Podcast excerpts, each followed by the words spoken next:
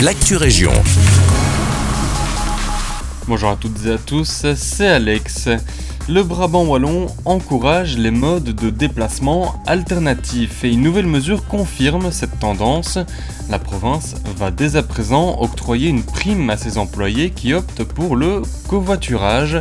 5,5% des agents ont déjà opté pour ce mode de déplacement. Avec cette prime, l'objectif est d'atteindre les 12%.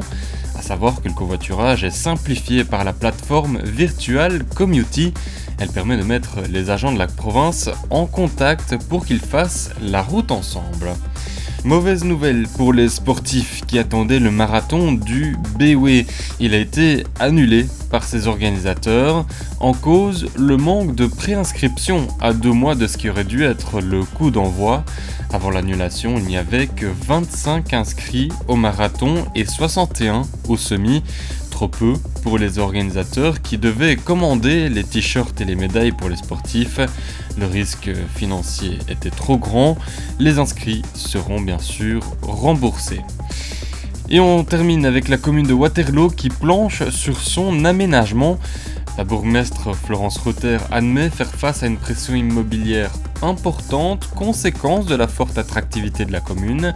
Pour tenter de préserver la qualité de vie des Waterlootois, eh bien l'administration leur demande justement leur avis.